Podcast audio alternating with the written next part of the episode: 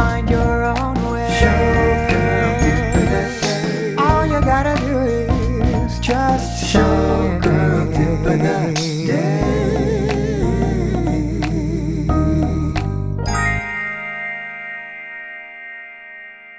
Everyone, I'm here with Melissa Marlin. We have known each other since high school. Yes, BOCES Cultural Arts Center. And Melissa just finished, completed Camino Portuguese. So, welcome to the Showgirl Tip of the Day podcast. Thank you so much, Michelle. It's a pleasure to be here with you. And if you could see us, we need to get some photos of what we look like right now with our towels on our head. We are doing this old school at the flagship inn in Boothbay Harbor, Maine. Melissa came up and surprised me and visited. So, let's talk about your acting career. The last gig you did was in Fire Island, am I right? That was the last major production that I did of La aux Folles. I've done other things since then. And how do you balance your full time job with acting and singing? How does that happen for you? Um, so that's why there's a delay when I did La Cage, and I believe La Cage was 2017. It's because it's really hard to do a full production and to work in all the rehearsal schedule. I'm sure you're aware of that. It's an equity schedule. You know, we start at 10 and go to 6. it's a challenge. But what I have done to fulfill myself, to keep my art going, is to do individual one night plays, smaller venue gigs, cabaret. And what's really been fulfilling me as I also work in my professional career in corporate America is that I've started writing.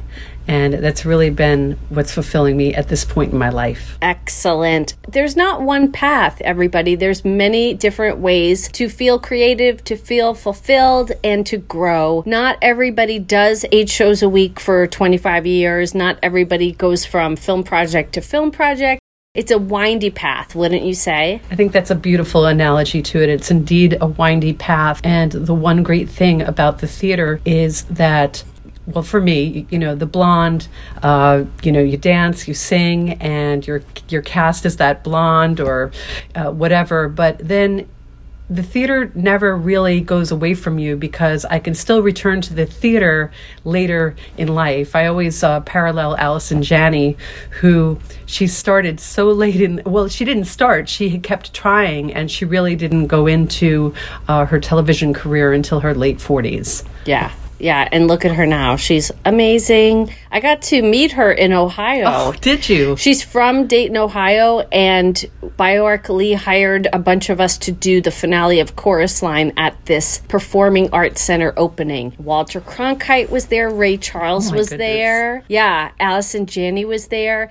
And the Akron Ballet Company was, they were so nice to us. They invited us to a club after the event. So we went out dancing with all these ballerinas. Yeah, that was a great gig. You know how sometimes you have these gigs that are just amazing? They are, yes, absolutely. So tell us, speaking of windy paths, tell us about your calling for the Camino and how, because I'm amazed at how quickly you pulled it all together and how you just went. So it, it is a windy path, and how I got there was definitely, as you said, a windy path. I was not familiar with the Camino de Santiago. I really didn't have any background on it. I think once I had actually, my hairdresser had mentioned to me that her husband had done this walk somewhere in Spain.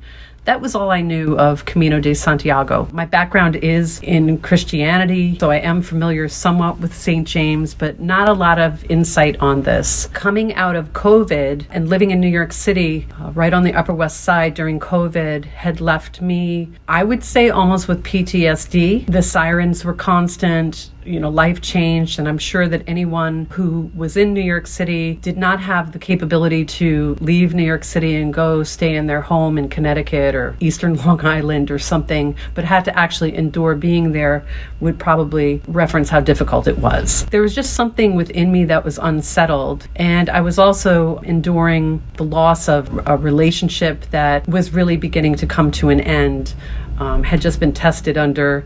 Uh, COVID and So it was a difficult time. It was one of my first business trips since COVID, and I traveled to Knoxville, Tennessee. In that moment, I was not having a great moment. I was in a seafood restaurant. I was sitting next to a saltwater aquarium with a little fish that looked just like Nemo. I was staring at this fish, waiting for my food. I was by myself, and a voice as clear as what you're hearing me say right now said, You need to walk the Camino de Santiago it was so clear, Michelle, that I turned around to look and I thought someone was speaking to me. It was that clear and I couldn't ignore it.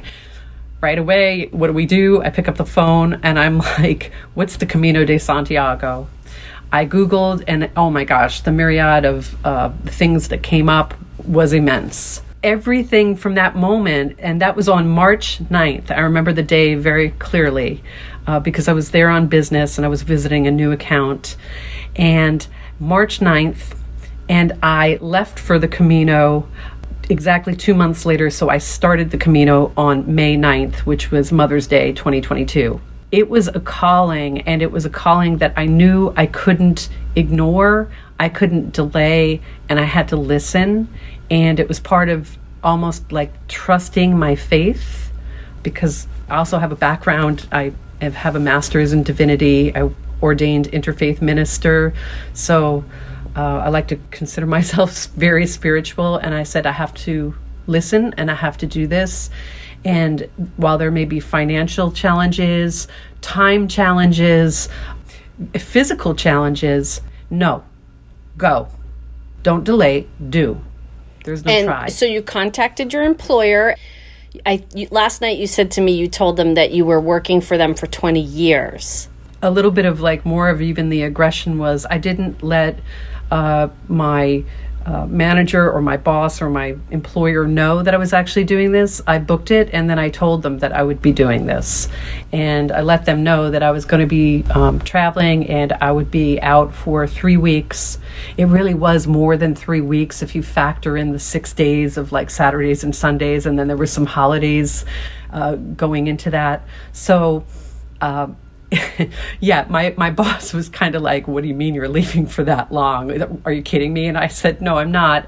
But I've worked a long time uh, here, almost 20 years seniority, and I have to do this. And I have to, to his credit, I, I couldn't have a better boss. I really couldn't. I'm, I'm just really grateful for him. And he said, You have to do what you have to do, Melissa. He goes, We'll be here when you get back. I mean, that's great. That's amazing. So comforting. What were the things that you did to prepare? You I remember seeing your posts on social media that you were walking. I know during the Camino you were walking all day, but how long, how many miles or how many hours did you prep for this? I prepped, I did do some long walks and I did walk with you know some weight on my back a backpack just to try it out. But i i didn't train the way that one would think you would train like for a marathon. Actually my training was more of i became familiar with a store called rei and i had never been to rei recreational equipment incorporated. And now because I just wouldn't. You know, I'm got a theatrical background. I'm kind of splashy dresser, but now I love REI, and I can't even believe I own Tevas. Are you a member? Did I am a join? member. Yeah, me too. yes, I joined, and it's absolutely worth it. I spent so much time going to REI, and at first I balked because I thought, oh my God, why is this stuff so expensive? You know, this like tech wear. I could have bought a $20 poncho, but I opted instead after the lady had told me to buy this like um, parka and also these rain pants. And I do have to say, while it was considerable, considerably expensive, a lot more than the $20 poncho, when you are in the elements and you're out there, I am so grateful to this jacket that I bought and the pants, and it was worth every bit of the money and absolutely uh, REI became my favorite place. And the other thing that I did was I watched YouTube videos and I would watch other people's experiences on the Camino. And the last point to that was I also was introduced to one person that I knew who had done the Camino Frances twice. She has a uh, podcast. She did the pilgrim. She's a pilgrim in pearls Pilgrim and Pearls. All right, I'll link that below in the show notes. Sounds super interesting. You were telling me about this person. So she gave me a lot of insight and helped me, but she had not done the Camino Portuguese. So she was not that familiar, but she gave me so much information and she also was very encouraging to me and kept telling me, Go, you're going to be great. Just do it. So you went by yourself. A lot of people go in pairs or go with a group. How was traveling as a woman in this on this journey? Did you feel safe and what were the highs and lows of that? So yeah, I I chose to do this by myself. A lot of people, you're right, do this in pairs. Church groups are there. I've saw buses and and packs of people traveling together. You know, there's a dance to to that because they're you're compromising. You know, you're you're well. What do you want to do? You're walking at different speeds, etc. When you're alone, you're alone. I'll have to say that I felt completely safe the entire time. A safety perspective, I never thought that I was going to be harmed in in any way. There were times that I didn't feel so safe when it was a physicality issue, but I never felt threatened for my life. And traveling alone, it was great. it was very freeing. You stayed mostly in the more private accommodations. So do you want to talk about that? Yeah, so when you're doing this pilgrimage, and it is indeed a pilgrimage, the majority of the tone for it is that people stay in albergues. An albergue is a hostel, and you sleep with a lot of people in one room, and there are shared showers, and there are fabulous dinners in the evening that are all shared together. So it's about fellowshipping, it's about, about developing contacts and friends with people from all over the world. With That sounds kind of fun, but the sleeping part. It's very fun. And I did do that a few nights, but for me to do that all of the nights, I know that I wouldn't really be in great form because I needed to get my sleep. I needed a private shower to restore at times. Yeah. Did you take any break days, any rest days? I only took one rest day when I reached Santiago, and that rest day was just to reset because the next day I had to continue on from Santiago to Finisterre, which I walked. That was an additional five days, and that's uh, Finisterre is El Fin de Mundo. El Fin de Mundo is the end of the world, and that's what the Romans termed that westernmost point of Spain because they didn't know that America was on the other side of the Atlantic yet. So the Romans termed that El Fin de Mundo. Wow, that took an extra five days. Mm-hmm. For some reason, I thought it wasn't that far away. Tell us about the food. I want to hear about what you ate. Yeah, so the food was absolutely delightful. It was decadent. In the mornings, I'm not really a big breakfast person. I am a coffee person. There is no Dunkin' Donuts there. And I didn't miss it at all because the coffee was even better. So I would have lattes, cafe con leche in the morning, made by lovely people, chocolate croissants. There was no shortage of sweet pastries, cheeses, you name it, they had it. And then in the evenings, it could be anything from fish or they have something called pulpo, which is the octopus, uh, which is, you know, the delicacies of Galicia. So I tried everything. I loved everything. And the other thing I loved was the um, Portuguese wine from the Douro Valley I love that too. I had a little bit of that. excellent. And I also would um, end each night with um, a glass of wine or two. And I did have to say that their wines are just cleaner than the wines. There's no pesticides, or it's just you felt clear. Everything was much different than um, than here, perhaps. You lost a lot of weight just because all those weeks of walking, all those hours. Did you feel yourself getting stronger or were you just busted at the end? So I didn't feel myself losing a lot of weight, and I don't know if I lost weight. I lost inches. My cloth, my clothing hangs really nicely off me now, and I feel great. But I could feel myself definitely getting stronger. And the one thing that I did realize was that I had a problem with my left ankle at one point, and it was really getting to the point where I went to a pharmacia.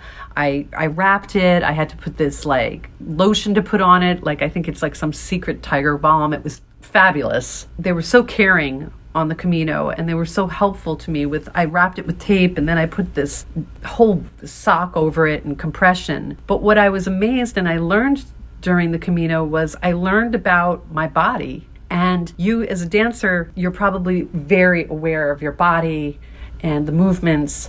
Uh, my training is it's in dance, but it's not in dance. My training is of musical theater and voice and acting. And so I might be less aware of my body, but I could feel that where I thought my ankle was just not going to uh, am I going to have to end this Camino? Suddenly it became stronger as I stretched it, as I did exercises, as I cared for it, and I took care of myself. I didn't have a problem with it. I wondered where the left ankle issue had come from, and then I could remember, well, oh, this is what happened, and this is what, this is why I'm having this problem. But I really, I didn't have any issues with blisters or severe back issues. I Ooh, just lucky. yeah, I was very lucky about that. I carried um, my pack, my full backpack, a few of the days, and then some of the other days I would transport that backpack. Ooh, how do you do that? That's interesting. Yeah, so I knew from my own physicality that I wouldn't be able to carry this backpack every single day. So I would have I planned and I would have the backpack I would leave it downstairs at 8:30 and it would be picked up and then it would be taken to I'd have to let them know where I was heading to that evening and they would transport it. So when I arrived at my albergue or at the hotel, my pack would be waiting for me and I would have carried a smaller day pack which had about 10 to it was like 12 to 15 pounds that I was carrying. How big? How much was your real big pack? The backpack. Well, that one was still light. I tried to keep that. That was about 18 pounds, okay. 20 pounds. So, how did you find out that you could do that? Um, I had talked to the Pilgrim and Pearls. Mm-hmm.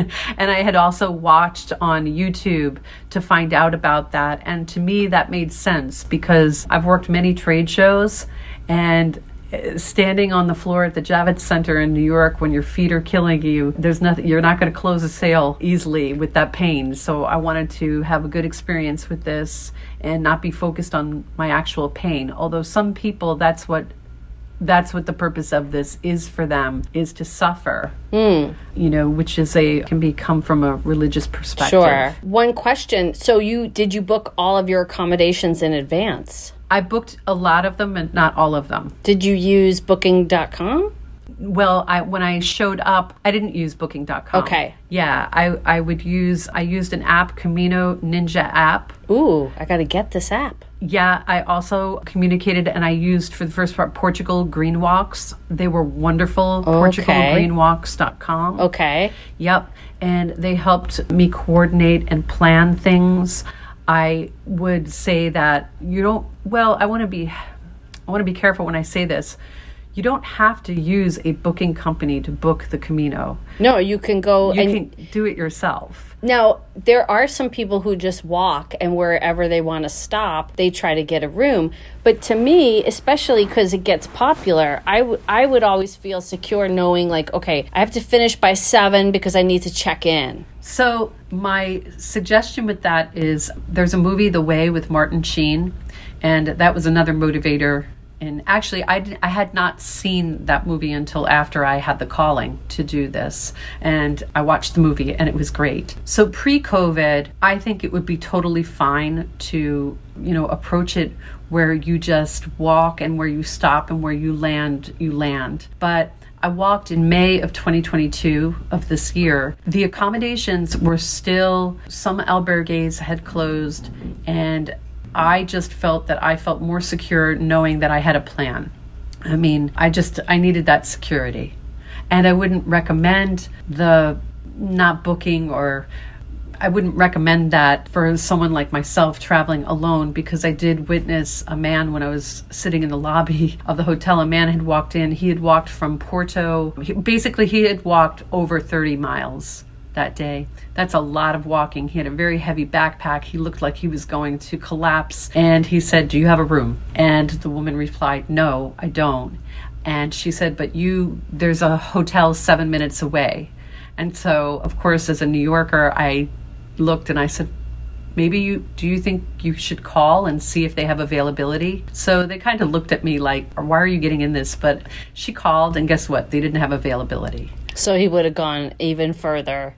Well he would have been walking and then there would have been no availability. It was a moment and i guess this describes some of the camino because it's something i did that i don't know why i did but this man he walked in and he really looked like he was going to collapse. And when i saw there was no room for him and I knew I had a huge room. For some reason, I was by myself, but I had a full kitchen, this king size bed, a living room with a pull out couch, a massive bathroom. It was crazy. And I looked at him and I just said, I have a pull out couch. You can stay in my room. I didn't even know this person. That's so out of character for me, especially, you know, we're New Yorkers, you don't do that. But he smiled and the manager also smiled and I really meant it. And I thought to myself, and plus he's so exhausted. There's he's he's he can't do anything because I'll be able to beat him up because he's so He's gonna fall out. Yeah. So did he stay with you?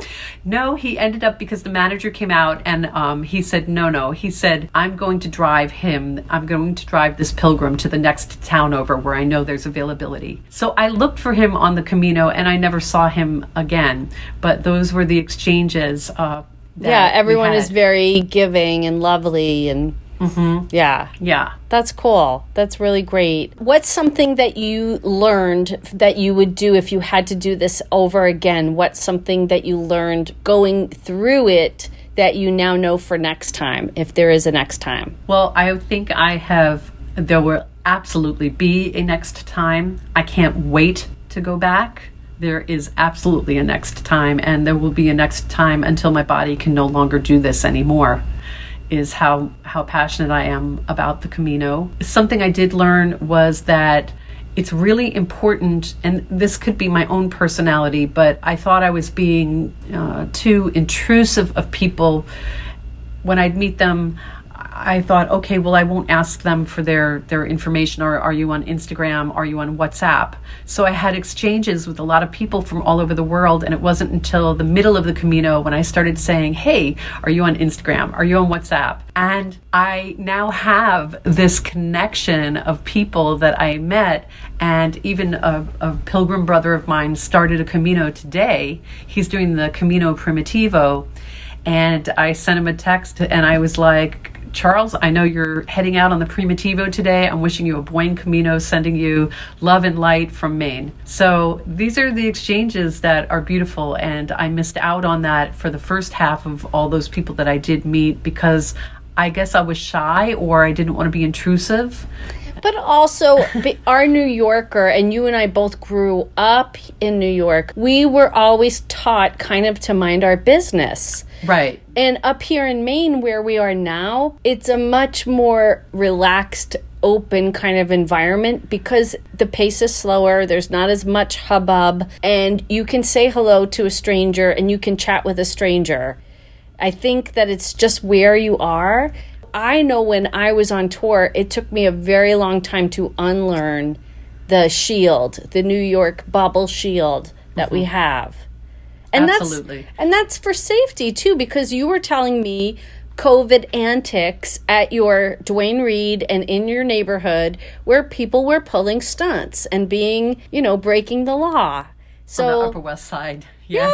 yeah, like what is? Come on. So you, I, I do understand the bubble and why we have it, especially as women traveling. Our friend Ashley was saying she got elbowed in the face coming out of the subway this year. That's unacceptable. To unlearn that kind of like barrier, that you know, that guard, it takes time. It does take time. It, it really does. And it also was one of my other lessons on the Camino. I guess I thought at times I didn't want to be intrusive or, you know, stay too long with people. I just, you know, which is why my entry into Santiago was so magical that it was, it couldn't have been better. I had met two women a few days prior and I made that mistake not asking for their information and I would walk and I my eyes would be searching for these two women, Patricia and Anna. And they were from Spain and they were my New York City Public Library lions. I thought they were just uh, majestic, strong women. Patience and fortitude, That right? is correct, exactly. The three of us all had a great dynamic together, but I, I didn't realize that they were traveling with like a pack of Spaniards. There was about like 13 or 14 of them. Wow. They had helped me one day get to where I was going, to my albergue, and I lost them. But then I saw them a few days later. I finally found them in a cafe, and that's when I got their information. And then they walked ahead, and I stayed behind, and we were all going to reach Santiago that day. Well, I guess I walk fast, but suddenly I could hear singing and singing in Spanish. And I turned and then I heard them say, Melissa! And when I heard my name, I was so happy because I was like, oh, people, it was so great. And the crazy thing was, all of our walking sticks were so worn down to the metal on the bottom that these beautiful people had made their walking sticks. They were like almost like drums and they were like as we were walking into the square. And people were applauding for us that were sitting in the cafes. I was crying. I was like i can't believe i'm here. And i walked with this beautiful group of Spaniards, young people singing, screaming, "Vamos!" and it was it was majestic, majestic. That's so exciting. It was so exciting because there is the other side where I went the other day to watch, or the the following day, and I saw some pilgrims walk alone. And it reminded me of that musical Flora the Red Menace. Yeah. It's a quiet thing. yeah. You know, there are no exploding fireworks. Where's the roaring of the crowd? Yeah. Sometimes it's a quiet thing. And sometimes for me, it, it had been a quiet thing the whole journey. And then at the end, it was loud and exciting and tear felt. I love this tale. You're going to go again. I would like to go next year, although I have to finance it. So I'm really trying hard to save some cash and get myself together. But I have been walking, and because I just was in Lisbon, I understand that the walking is re- you have to train. So maybe I'll see you on the trail. What do you think? I think so. I absolutely think so. Is there anything you want to just leave with? Where can people find you on social media if you want people to, you know, say hi or anything? Sure. I'm on Instagram under Melissa Marlin, M E L I S S A M A R L I N. I'm also on Facebook under Melissa Marlin as well. And I will leave it with just a really short story. At one point on the Camino, I had to use the bathroom and I found a facility that where there was you just put a coin in the door and it would open and there was no one in this place so i put my coin in and i was so tired michelle that the door it opened and then it slammed back on me oh. and it was the only 50 cents coin i had everything else was like a euro it only Yeah. took the 50 Yeah, yeah, I know that one. so I was so upset and I was feeling sorry for myself. I went through all of these emotions anger. How could you let this happen? Uh, you know, then you're so stupid, Melissa, thinking about that and really upset about that. And suddenly I kept walking and I saw this place and I thought, that place looks crazy. The guy looks scary, but he was a guy that helps pilgrims and he walked right up to me and you know eh, he offered me water or beer and i said no I, I i need to use the bathroom and he said of course and i used the bathroom but all day long my walking sticks had been worn down to the metal and i thought i need pinch nose pliers to change these uh, the tips on them. Where that where am i going to find that on the camino? Well when i walked out of the bathroom i looked down and i couldn't believe this tool chest had pinch nose pliers on top of the tool chest right there. And I asked him, could I use these? And then he looked at me and he took the walking sticks out of my hands and he repaired my walking sticks. I would never have gone into his, never would have walked into that place if I had gotten into the bathroom where the door slammed on me. And my lesson and my takeaway from that clearly was, you know, something at times things happen to you and it's not what you want to happen and you can go through those feelings of anger but that happened for that reason so i would meet that man my sticks wouldn't have been fixed and he wouldn't have had i wouldn't have had that exchange and he was a beautiful man so you never know Wow. I like that. It's really literal, like when the door closes, something else is happening for you. So beautiful. That parable. I love that. Mm-hmm. Oh, thank you for coming on the Showgirl Tip of the Day podcast, Melissa. we go back a long way. We haven't even talked about our high school years, but that's maybe for another time. And thanks for coming to Maine, too. This has been such a delight having you here. It's a delight to be here with you, Michelle. Thank you. Buen camino. The Showgirl Tip of the Day podcast has original music composed by Joshua Holloway. Find him on YouTube, Joshua Holloway Music. This podcast is written by Michelle Bruckner and edited by Michelle Bruckner and Joshua Holloway. Find me on Instagram, Showgirl Tip of Day. Thanks for listening. We'll see you again next week with a new episode.